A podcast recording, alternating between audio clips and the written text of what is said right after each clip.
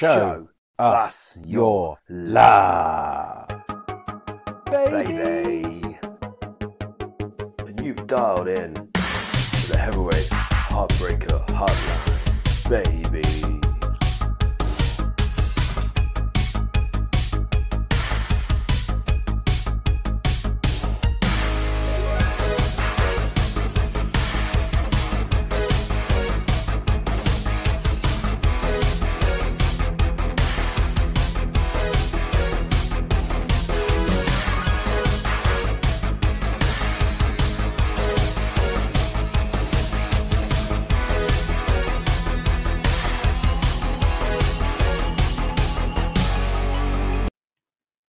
Welcome along to episode 9 of the Heavyweight Heartbreaker Hotline, and thanks once again for tuning in. This week we get the chance to speak to Joel Redman about some of his career highlights, including his stint in the WWE NXT, where he worked as Oliver Grey. We've also got a very important and very sad What's Not Hot message this week, which Brad will share. I think it's incredibly heartbreaking to think that this has happened, so please listen on to hear the full message.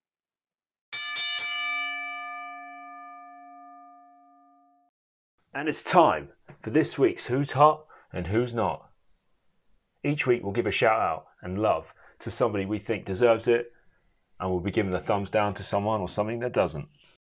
And this week's What's Hot has to be the Stadium Stampede match from AEW's Double or Nothing pay per view. From the barroom brawl to the 100 yard suplex, creative, genius booking from top to bottom. If you've got five minutes, go and seek it out. It's incredible. And this week's What's Not is the sad and untimely death of Hana Kimura. This is clearly the result of cyber online bullying, and these trolls need to be stopped. This is simply not acceptable in 2020, and our thoughts and prayers go out to her family and loved ones, friends from across the wrestling world and from her personal life. This has to stop now.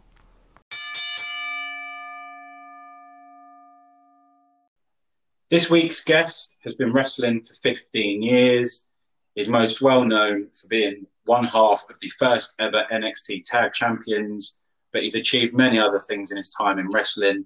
At 20 years of age, at the Coventry Sky Dome, he wrestled for Pro Wrestling Noah.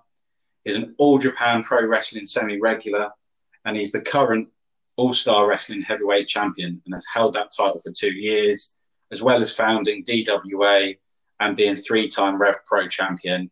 We've got Joel Redman on the show. Welcome, Joel. Hi Morning, guys, Joel. thanks for having me. Great to have you on, mate. Good morning. How, how are you Fun. keeping? Keeping well? Yeah, very well. Yeah, keeping well. It's, I probably wouldn't have had any time off from wrestling apart from the lockdown, so it's probably forced me to have some time off and rest up and get feeling a bit better. So it's, it's done, done I me was going good. to say, any uh, any injuries or anything that you're sort of recovering from, or Not really. I, I, I kind of do a fair bit of flexibility and, and stretching and stuff to try and prevent injuries. I mean, in my younger years, I would have just done the sort of weightlifting and wrestled, and you paid a price for that when you get older. So I get a bit more clever in your training. So I have been pretty good for the last couple of years, but I was getting some pain in my elbows, maybe from just Yeah. the bumps. Um, and that seems to have gone away now with the rest, which is nice. yeah, I I had um, some sort of twinginess in my elbows last year. Actually, I think that was all through uh, through wrestling as we were sort of ramping up our schedule. Yeah. But I had some uh, the equivalent of uh, acupuncture. I think it's called dry needling in, in at the time. Oh, yeah. really done wonders with a bit of rest. So Yeah, like a stinging pain. Yeah. It's just it's annoying when you're trying to sleep and stuff, but it seems to have gone Oh, away. Was it Joel that um, put you onto the vibrating um, massage thing as well, wasn't it? Oh, the uh, vibrating roller. Yeah, that was. Yeah. So w- w- the first show w- we were on with you, Joel, last year at DWA. Actually, um, Oh, yeah. you whipped out your uh, vibrating foam roller. It's important not to have a long pause after that. It's- it's- My big black, big black, white yeah. yeah, just seeing it buzz across the floor, I was I was in awe. Yeah, it's a good, good bit of kit there. I found it in Aldi for five quid or Yeah, you went and got your own one, didn't you? Yeah, yeah. I've I've got one. I, I keep it in the boot of my car now. Actually, Yeah, they make a big difference. They with do. Pulse. Mu- Much better. Yeah. what what we'll try and do now is we'll try and find a supplier and sh- shell them off ourselves. yeah, well, you don't want to don't upset Eddie Ryan. He's got that selling stuff to the boys backstage down to a T. Oh, has he? Okay, we'll leave it off then. Yeah. Fair enough. Cool. Yeah, as I say, th- thanks for joining us. Um, so, where, where should we start, Brad? Um, there's quite a lot here, quite a lot of achievements actually that we've, a long we've just mentioned. Um, but but maybe tell us about um, your initial sort of trainers that you had um, when when you first started out. How how old were you when you first started out, Joel? Um, I think I was backyarding with Chris Andrews and his brother when I was 13 or 14 or something on some hay bales and put some hay bales, some tyres and a tarpaulin over it in a barn and then messed around in there. So I wasn't, but I wasn't really wrestling. And then uh, there wasn't any schools in Devon at the time. No. So I heard about a school opening up in Exeter, uh, Revolution British Wrestling, I think it was. And then the guy who was going to open it up pulled out last minute. So I sort of opened it up myself and brought wrestlers down to teach us in the, in the leisure centre here in Exeter. Cool. Um, I think we had. I was trying to think who we had first. I think Andy Simmons probably the first person to come down, uh, and then a guy called Sammy Ray who came down quite a lot, and then sort of looked after me that year when I went on the camps. You know, I just went on the camps as a sort of ref, and you know, like you should do as a sort of almost not really a dog's body, but sort of carrying the bags Yeah. and stuff. And uh, Sammy Ray, Sammy Ray kind of looked after me there, which was nice of him. Uh, and then UK Kid, UK Kid came down. He started his own school in Portsmouth, and then we would drive from Exeter to Portsmouth to train on a Saturday. So it was a three-hour drive there, three hours back. That's, Put the ring up, wrestle for a few hours, come back again. that's solid commitment. Um, That's right. yeah, we, we've spoken in previous episodes about you know back in that time there not being that many schools, and like you say, there, there was none down in Devon per se. But it's really interesting to hear that you've um, you took it slightly differently, i.e., that you sort of set up a a, a venue and a hall, but you, you actually then brought in guys to teach you rather than necessarily going to an establishment. Yeah, well, we just had the mats in the leisure centre, but you know, I think learning on mats is the best way to start anyway. And uh, it was the only way to be a wrestler. There wasn't any schools. I think we went to the FWA Academy for a weekend camp a bit before that, you know, but we couldn't go up there all the time to train. And then when we met the UK kid, he kind of persuaded us to start driving up to Portsmouth, which obviously we should have done. But I think, you know, it's nice to have a lot of schools in the country now, but it is a bit easy to be a wrestler. And sometimes it's good to have, make it a bit harder for people. Shows who wants it and who doesn't want it. There was one guy who trained with us in Portsmouth who came from Penzance, and he'd get the train from Penzance to Exeter and then sit in the car from Exeter to Portsmouth Wow. and then do the same thing back, which is just crazy. It's about a 12 hour Wow. But, you know, just it shows the dedication, really. I mean, you were, um, I understand, just before this all started, you were looking at opening your own training school now.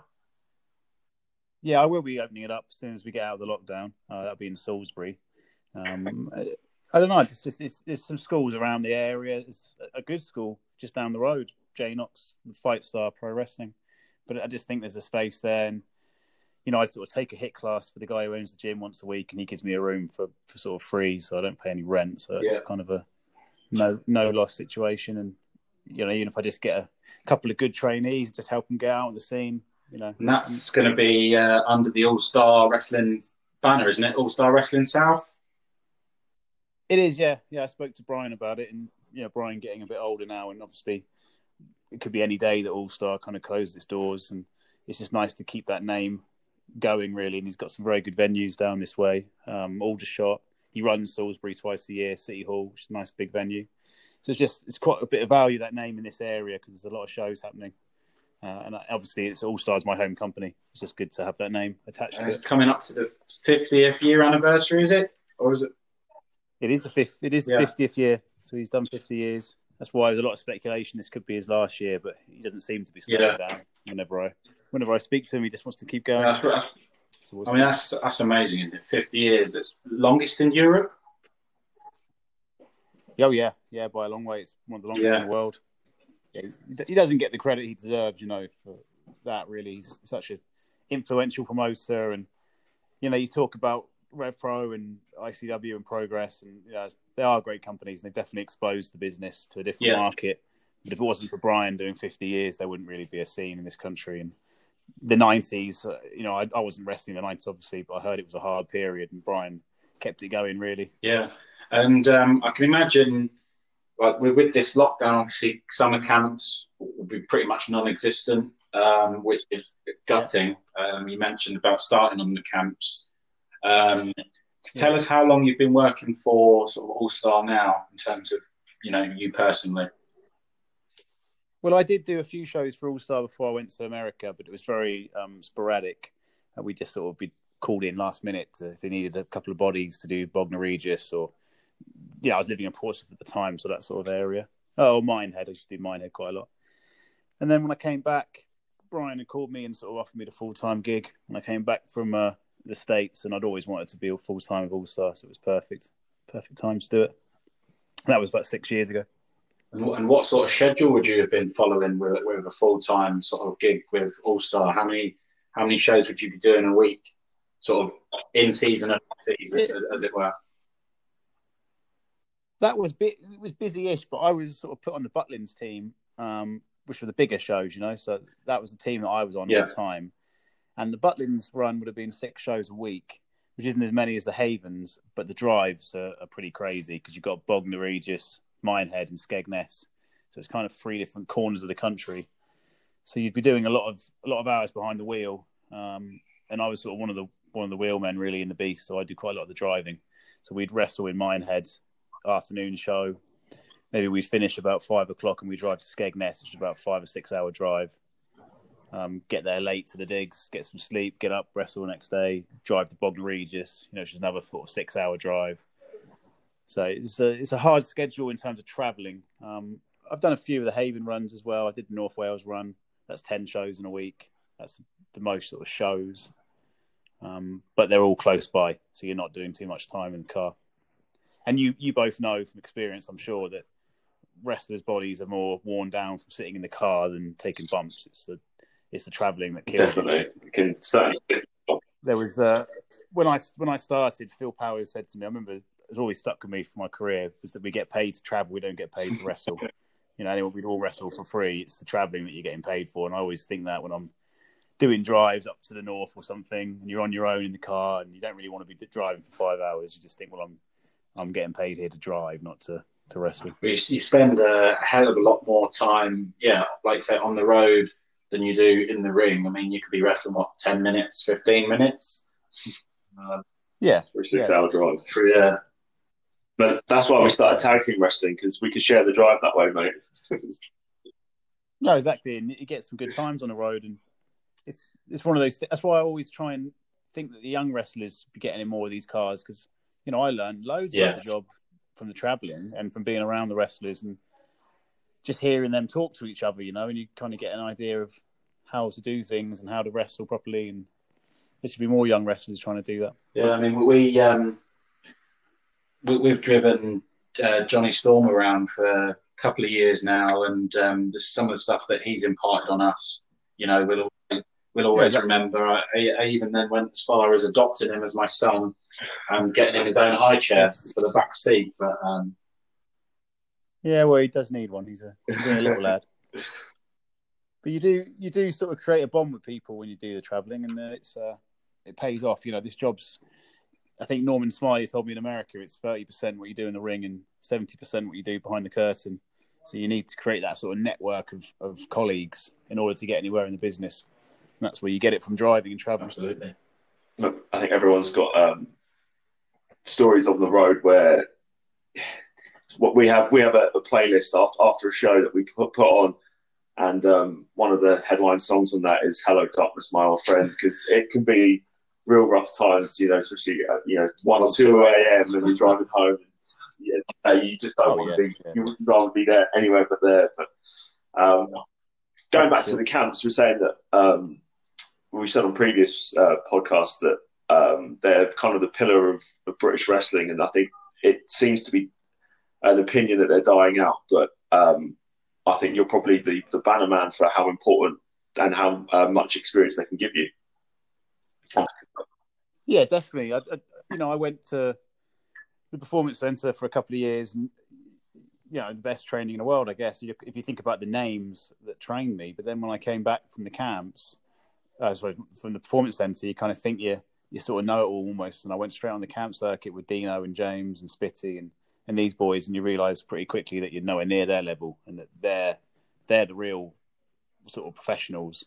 And I've learnt more of my wrestling from working with All Star than anywhere else. You know, they've really taught me how to how to wrestle properly and not not have to plan everything A A B C in the back and be able to sort of call things off the cuff and listen to an audience and you know I said to a lot of people I think if you go to a wrestling show where they're paying a ticket to watch the wrestling show they're pretty easy to entertain those people because they're paying a ticket to watch yeah. a wrestling show if you can wrestle in Minehead Skyline and you've got a family who are just there on a holiday and don't even like wrestling if you can make them stop and watch your match and get invested in your match that's a real skill I think anyway I completely agree um so me and Hugo were lucky enough to have a run last year on the campus. And we learned probably more in that short time than we did probably in the four months previous working shows here and there, as you say, in front of wrestling fans. It's a completely different beast. Yeah, of course. And you learn how to work because you're going to got to wrestle multiple shows during the week. It's not just wrestle a show, take two weeks off. It's, you know, do 10 shows in a week. So you've got to learn how to work a little bit and prevent injuries and, you know, not it's not being lazy. That's what people think it's being lazy. That's that's what annoys me. People think it's a sort of lazy style of wrestling. It's not lazy. It's just knowing what works for your audience. And any good professional wrestler should be able to cater their style for what the audience. Definitely, I feel um, as I think camps makes you work smart in the sense that um, sometimes you can watch two guys put on a five star match, but they forget that they're being watched by hundred people. But I think the camps really brings it back to the fact that you need to engage your audience and, as you say, work to what who, who's actually watching the product more than just putting our show on that maybe you and the other guy across the oh, other yeah. side of the ring want to see. You know. Yeah, for sure. Darren Darren Walsh or uh, Thunder is, is known as wrestling name. When I started for All Star, sort of told me you need to really spoon feed them wrestling. They're not they're not wrestling fans. People that come to the holiday camps, they don't they don't know what these moves are. So you've really got to sort of it is like spoon feeding them what the moves are and what happens when you do a certain move and that's always a good way of looking at it. Telling stories. Yeah, definitely. Um, so obviously All Star and the camps and, and working the British scene is a big big pillar of your your history. Um, how did the um, moving forward a bit? How did the WWE NXT um, come about? Was that through tryout, or were you, were you spotted, or? Uh, I, I, was running the, the, DWA at the time, and I just took a load of the boys to Nottingham, I think it was, for a, a big training convention thing that Alex Shane organised. And Drew McDonald, who was a talent scout, was there. Uh, he just said that he'd been sort of looking for me and trying to get in touch with me because they WWE sort of wanted to have a look at me at a tryout. So uh, I filled in the forms online and then went up to me and Iestyn Rees went up to Manchester for a tryout, which didn't go very well. But they invited me back to another one in London at the O2, and then uh, they offered me a job. Nice. What year was this? About 2012 sort of time. I think 2000, yeah, 2012, I think it was. Yeah, it took me a little while to get out to America after I'd signed, and it took me nine months to get out there. But yeah, I think it was 2012, 2011. What was that visa issue or something? Or uh, yeah, it was a visa. It's just visa issues, different things you've got to jump through. No, okay, okay. So, well, why why do you think your first tryout didn't go to plan or, or didn't go so well? it was matches. It was like you had to put together a little match and get in there and yeah. wrestle. And me and Iestyn, me and Iestyn are very good friends, and you know we sort of grown up in the business together. So we went together. Uh, you know, and Iestyn's a fantastic wrestler, but we're not a particularly good clash. We're a bit of a clash of styles, and doesn't. It's never a, a great match. You know, I wouldn't. I'm not in any way knocking Iestyn's performance. He's he's a brilliant wrestler, but we just don't gel that well yeah. in the ring. And it's probably the wrong match to put on for them. Um, and then the next tryout I went to was literally just tag in, tag out, wrestle there wasn't any planning of matches. It was just get in there and wrestle, and we want to see some intensity and some yeah. aggression. Um, and at the time, I was sort of really working on that intense style, and it just it fitted me. I was just very lucky. Uh, there was a girl in there who hadn't had a lot of experience, and there's a lot of boys sort of just out wrestling her, you know, making her look rubbish. And I was trying to sort of feed for her and and make it. It wasn't good wrestling, but make it look like a some kind of a match yeah. of her, which I think played played to my advantage. Yeah. And was it quite sort of intensive physically, sort of cardio drills, a lot of blow up stuff, or no, no, they, they, were completely different tryouts at this time. Which is get there, put your gear on. You know, all the wrestlers would sit around the ringside. So you'd have the Undertaker or Triple H, and these boys sitting around watching a bit, and you just was tag in, tag out, just wrestle a bit, and see what you got really. And they liked what I was doing, and then they sent Jamie Noble into the ring with me for a while, and we wrestled for a bit, and then pulled me out the ring. They asked me what I did for a job at the time. I was doing forestry work, so I just I do uh, I do forestry work for a living, sort of lumberjack work, and you know how I grew up on the farm and stuff. And they they sort of like that. I think that helped me a bit, and then offered me a job. Wow, that's that's um, it's uh, from my understanding. Obviously, it's changed a little bit now because they're looking for other things, like as Hugo mentioned there, like um, uh, blowing you up and cardio drills. And it's you know the days of just watching two guys working in the ring and see how their work seems to be gone, and um, it seems to be a lot more focused around um, other things now. Um, yeah, but I think what they're looking for now, and I could be wrong, is they don't care if you get blown up. It's just whether you put the effort in, and it's how easily you can be trained. You know, if if you're yeah. teachable, which I think is what they want to see. You know, they're, they're looking for people that they can teach. I don't think it's all about whether you're actually a super athlete. I think it's just effort you put in. But I, and I could be wrong. I haven't done a tryout, so I don't know. Yeah. So when you were so obviously you've got out to Florida and started working. Was it working for F- FCW to start with, or was it straight into NXT, or because yeah. FCW? So my my first day there was Bill DeMott's first day there, so he, they had like an open tryout in America for American wrestlers. He was doing that, so we had a uh, Perry Saturn was a trainer when I first got in there for the first week, but it wasn't as many people. You know, I think FCW maybe had 25, 30 people there. You know, under yeah. contracts nothing like it is now. Um, but it was, it was, and it was, it wasn't as glamorous. You know, it was a warehouse where they didn't want to turn the air conditioning on, so it was Florida heat. They just rolled the shutter door open, but you, it was a real, real sweat box. But I like that. You know, I, I quite enjoyed that actually. Spitting, spitting sawdust sort of gym rather than just a nice air conditioned. Yeah, it was. It was good. And then you know we didn't have a they've got like a strength and conditioning room now in the performance center. We didn't have that, so we'd go up to John Cena's Hard Knock South, and we train there. You know, which is pretty cool. And he'd have two warehouses, one for his cars and one for this big gym with his trainer, like called Rob McIntyre. And we go up there and do strength and conditioning up there. Which is oh, nice. So you were kind of there with the days when they trained, where they, uh, it you'd gone from FCW over to NXT. Then you were kind of at the forefront of that that change because obviously that was their yeah. Um, yeah, I was there right through the process. Um, as you say, obviously things have maybe become a bit more professional now with the way they're training people.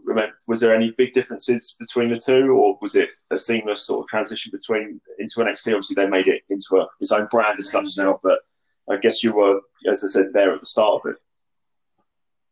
No, not. I didn't see any difference, and you know, there was a lot of bad talk about Bill DeMott and his training methods. And uh, annoyingly, the person who wrote this letter put my name in it, which irritated me. And I messaged Bill afterwards and said, I, I hope you know I've got nothing to do with this. You know, I, I, didn't in any way want to be involved with the sort of negative view of Bill's training. I found Bill a really good guy. And there were times when they blew you up hard, but that's just the way it was. You know, they want to test your cardio sometimes. And you need to be blown up. Me and uh, yeah. with tag champs. Our conditioning was our conditioning was real good. You know, we, we really didn't get blown up. We did everything twice. Did twice. We, we were really peak fitness, so it never really bothered me too much. Oh, nice. It's time for the tip of the week, for when the tip is more than enough. And this week's tip of the week, it's going to be hot. It's going to be sunny. That forecast is perfect for this coming week. So, grab yourself some tanning oil, lather yourself up, get yourself nice and oily, get out in that sun, and get yourself some vitamin D. It's going to be good, people. It's going to be good. So, you're obviously working a lot with um, PAC and Neville around that time. Um, was the tag team with him your idea? Was that something they gave to you? No, they just threw us together. They just threw us together last minute. The Ascension um, were meant to be in the tournament for the tag belts, and then this uh, Bram had been released from his his contract, so they didn't have a a team there for the eighth team. So just threw us together. They obviously want to do something with Neville. You know, he's such a such a wrestler. They wanted to make a star out of him and needed to find a space for him. So it was a perfect fit, I think, to put us together. So it's a good good clash of stars, I think, with you two. Um, do you still speak to him much, or No, I've not spoken to him at all. No, we actually uh, we tagged one of my first matches when I was younger for FWA Academy. We did a six man tag, and we were in the same team there, so it was quite cool to do it again. Not long after, we were looking to bring us up onto the main main shows on TV, and then I blew my knee out on a house show. Just tore my ACL on my knee, and that was the end of that. Yeah, so that that must have been gutting for you. I um, tore my ACL back in 2018, and that was actually a, a tryout for Will Ospreay's Young Lions program that he started up, um, based out of um, the Resistance Gallery. Yeah. Um, and it was it was a two day trial there, and it was actually during day one that I tore my ACL out. Hadn't obviously known on the day that that's what I'd done. Obviously sat out. Brad continued. Um, went to the hospital that night, didn't we? Actually, uh, sat in A and E. Obviously got it looked at and, and stuff like that. Went back for day two, both of us. Obviously, I just sat out and Set of crutches. helped uh, film some of it. Um, yeah, with my crutches, with my leg up, but then found out, yeah, it was a full tear. Um, how how long were you on the shelf for? With with Well, for nine nine months, but they were protective of me there, you know. So they obviously paid the surgery and all the physio and rehab and stuff, and I could move around pretty well. But they they keep you out until you're perfect. So about nine months until I was back on shows. yeah, But it's one of those things. You know, nothing you can do about it. It's just uh, just the way it is. You know, bad luck. But yeah. Is it something that still hampers you today, or have you like fully rehabbed from that now? Is it something you're always mindful of? no, it feels great. It feels really good. I hurt my other knee. I banged my other knee a bit badly last year in Japan, but that seems to be okay. I, I landed badly on it. I took a doomsday device, just landed badly, and then it was up in the North Islands of Japan, so it was snowing, so it was very cold. So the next day it was a bit sore and stiff, but it seems to get better. Seems all right now. Yeah, I must admit, I don't, I don't think um, I've felt any difference since. Uh, it just feels back to you know normal again. So touch wood, it sort of stays that way. Um, so obviously, you, you mentioned there about working in Japan. When when was your first sort of tour in Japan, and how, how did that all come about with uh, All Japan Pro Wrestling? That was last April for Champions Carnival. Um, so I wrestled for Noah 2008 against Aoki in the opener, uh, and then I just got an email in my junk folder on Facebook, whatever it was, 10, 11 years later from All Japan saying, "Would I come and do Champions Carnival?" Uh, was just random out the blue. And then we went from there. Really, I did some training, sort of closed door training with Johnny Kidd, me, uh, Kian, um, Eddie Ryan, James, and Johnny Kidd got together, did some some training, so he could teach me a few of the tricks. And then, yeah, went out there in April for Champions Carnival. Went, went very well. Ended up doing five tours last year. Wow. Would have gone back out this year for Champions Carnival, but it's cancelled. I hope to get out later in the year. Well, obviously, obviously working for the WWE and uh, and and that style, and then moving over to the the All Japan sort of harder hitting style. What's your any big noticeable differences for you in the way they work? And No, the only thing I I would advise wrestlers to do is is to learn the British style because I go out there and I try and do the European British wrestling style, and that's what they want to see from me. I always say it to people if I do the seminars or the training.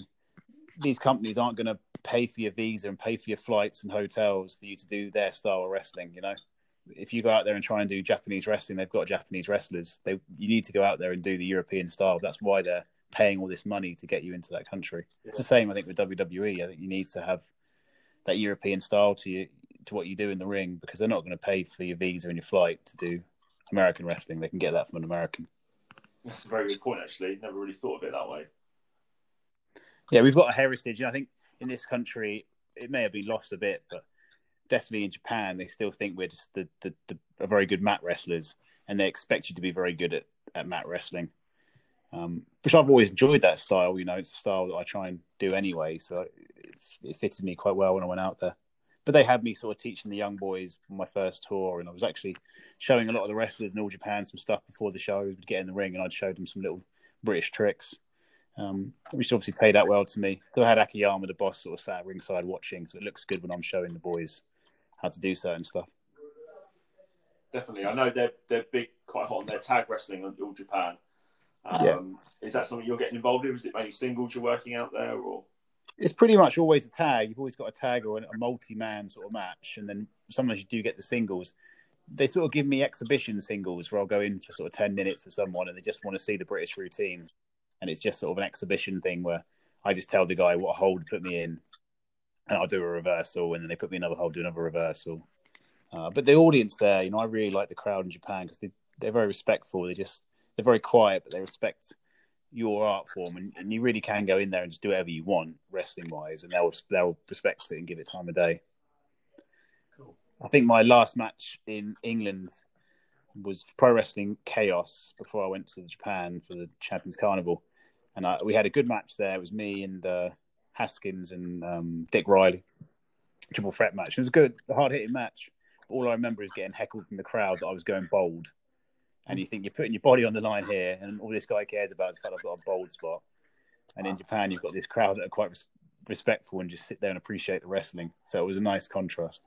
Yeah, definitely, definitely. Um, it as it's as we were alluding to earlier, working for the audience um, is is important. As you say, you probably get more of a buzz off working for those crowds that are actually respecting what you're doing and sitting and watching, rather than as you say, a bit more of a quote unquote quote marquee crowd that are looking for to get involved in, in their own participation and making themselves stand out in the show. Um, Yeah, no, hate it.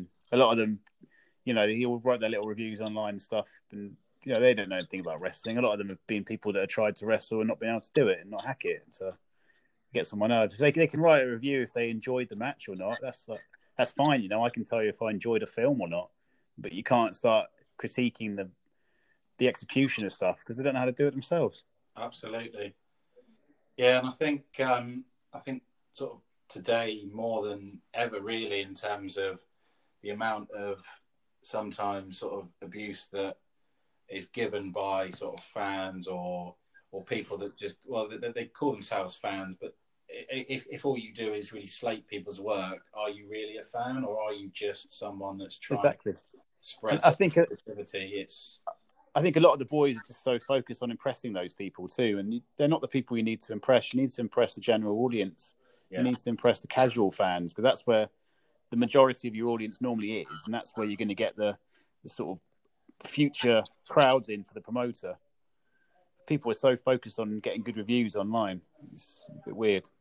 Yeah, and it, it's it's sad. Um, obviously, with the news of Hana Kimura as well um, over in Japan, obviously being a victim of sort of cyberbullying Mm. and and and all that sort of horrendous stuff. It's um, yeah, it's hopefully times will change, and um, but Yeah. you're always going to have that sort of type of person out there, aren't you? Really?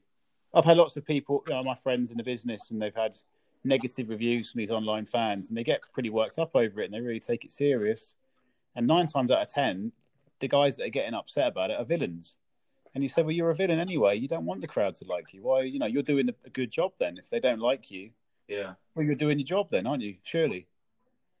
But they So- don't you know, see it that way. I think, yeah, one thing that's massively changed, as you just alluded to there, I think it's so hard um, with the the dynamic of, uh, of a villain and or a heel and a good guy, babyface these days, because um, these smarter crowds, smarkier crowds, will always cheer um, for the guy that's popping them, regardless if they're a, a quote unquote face or, or villain.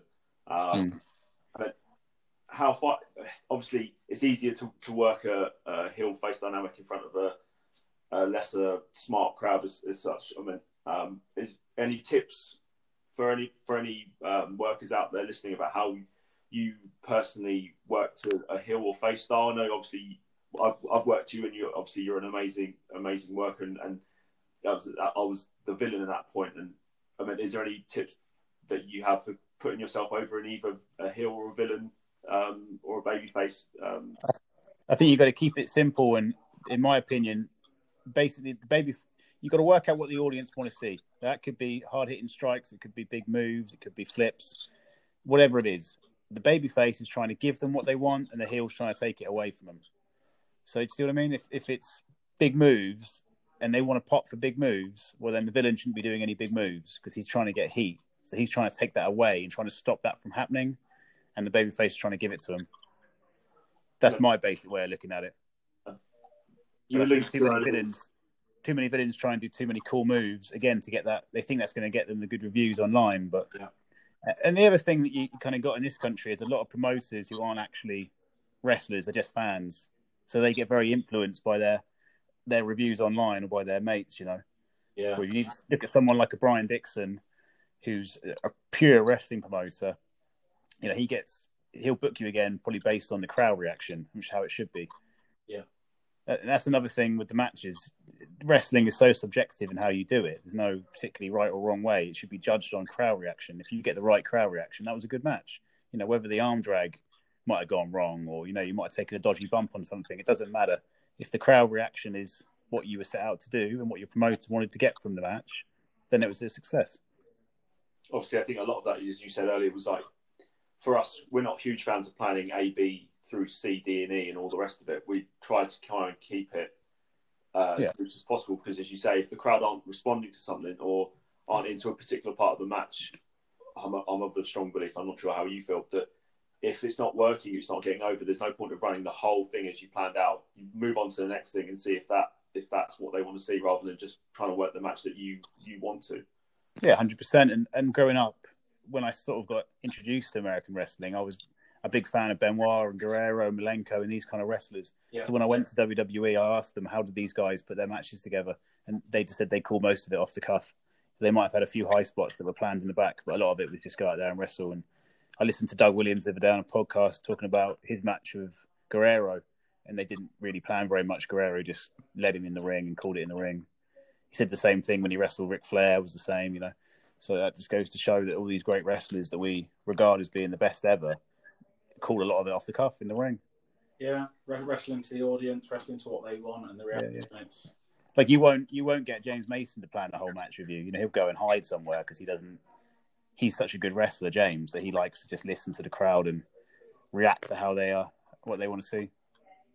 No, I think that's that's always the best matches come from come from that because you can plan something like anything in life to the nth degree, and it will never be as good as you've got in your head. Um, Yeah, of course. Yeah, yeah. that happen on the fly tends to be a bit more natural.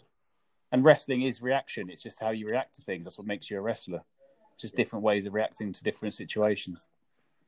Mean, as you said, you can you can give the, the perfect arm drag a hundred times, or learn to do something to the to the nth degree, and just be as good. But if that's not getting over, or if that's not working, then sometimes there's more to wrestling than just being able to hit everything picture perfect. Yeah.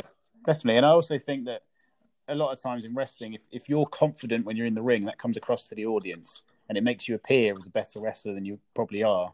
And to get confident, if you can get used to calling matches in the ring, it makes you a lot more confident when you go into matches that are a bit more scripted. Because if something goes wrong, you know you can cover it straight away.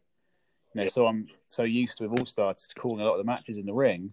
Now when I wrestle people on other shows, you know, I feel very relaxed and confident because I know even if it all goes wrong, I've got stuff that I can just do in there anyway, and I can cover it. very, very good way of looking at it, and um, I think that'll certainly give people that are listening a, a, another slant on it. Yeah, well, that's why those camps are so important because the camps haven't got these online critics. Yeah, They have just got the casual fans, and you can try things there. You can go and do a holiday camp show, and you can just try not calling anything in the back and just doing it all in the ring. And even if it goes wrong, it doesn't really matter because they're not wrestling fans. They're not going to critique what you're doing in there. Definitely, definitely.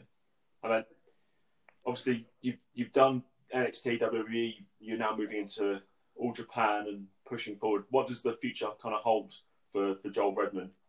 Well, I'd like to get to NXT UK like everybody else. That would be my, my goal. I don't know if that's going to be something that's attainable, but I'll keep working towards it and see what comes, you know. And obviously, that's all on a, everything's on a bit of a lockdown at the moment, so nothing's happening. But once the lockdown gets cleared, we'll make some moves to try and try and get myself in there. You know, if it, go back to some tryouts or whatever needs to be done and see what happens. No, it's good. I mean, where obviously if people have got spare time on their hands at the moment. Where's the best places they can be finding what Joel Redman's about? Instagram, Facebook. Twitter, Yeah, it's or- Instagram and, and Twitter. Like Instagram is j.redman87. Um, Twitter is NXT Oliver Grey. Uh, and I should probably take NXT off, but I've only left it on because I've got a blue tick. And if I think if I take it off, I'll lose my blue tick. it's all about the Yeah, tick. NXT Oliver Grey. Yeah. Um, they can find me there. Yeah, but I'm not very good at social media. It's definitely my worst thing. I don't like posting stuff. I struggle to do the Instagram stories and things. But they can certainly find something on there. You and me, but you're not you're not on TikTok yet. God no, no, I'm really, I'm, I'm really not good at the technology. Brad's Brad's asking everyone that we uh, speak to at the moment if they're on TikTok, and it's uh, it seems to be the Yeah, new thing. No, no, no, no, no. It's not for me at all. I can leave that to Iestyn Rees can keep doing those. Like, It's not for me. yeah, it's, it's not not. I, I'm with you on that one there, mate. It's not for me either. Um, but it's it's a strange world now, you know. It, it is very dependent, I think, wrestling on social media, and you need to get these Instagram followers and stuff. But I, I really struggle to film me and Michelle going for dinner or something. I don't want people to know about that. I still believe there should be a bit of a barrier between the wrestlers and the, the audience, and there should be a bit of mystique about what we do. You know, Amen. Absolutely. Have you got any? Um, have you got any sort of key matches and whatnot on on YouTube that um, if, if people aren't familiar with your work that, that they should go and look at? Yeah, there was a match come up the other day. Someone's put online, which is me and Okada from the York Hall. It's a pretty good good match. If you want to watch that, it's a good twenty minutes. Um, I really enjoyed a match with a guy called Nomura in Japan in Osaka. It's a little ten minute match we had, um, but we just we work well. He's a he's a rugby player from Japan, and you know I played a lot of rugby as a kid, so we kind of clicked in the ring together. So that was a good match. Uh, another match with Suwama from that Champions Carnival got some good reviews. That's online, I think, too. Nice. Yeah. There's, there's a, a lot of matches on their YouTube. Some of them, some of them good, some of them pretty terrible. Worth a watch. Well, I'm sure listeners will actually go out and, and see your stuff because if they're not really aware of you, I personally, I've They should worked. I worked with you in November last year, and that was yeah, as smooth as silk. It was it was incredible, and Yeah, it was a, a double, wasn't it? I think I, we did the opener and I had to go it up was to yeah, yeah, yeah. yeah. Evolution. Yeah.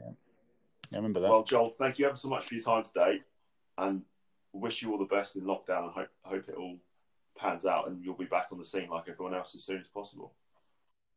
Yeah, you too, guys, thanks for having me on. Appreciate the exposure and keep doing a good Really job. appreciate it. Thanks, Joel. Cheers. Cheers. Bye bye. Cheers. Bye. Bye. That just about wraps up this week's episode. Catch us again, same time, same place, next Monday for episode 10, where we'll be speaking with a man that had a hand in helping us along when we first formed the Heavyweight Heartbreakers. He's the head coach and owner at Quality Wrestling, an academy on the South Coast. It's Rishi Ghosh. Feel free to send in your questions for Rishi or your feedback from this week's show to our socials, which you can find facebook.com forward slash heavyweight heartbreakers or on Instagram via at Hugo Bloom Pro Wrestler or at Brad underscore Tannen. But until then, keep smiling, be kind, and stay safe.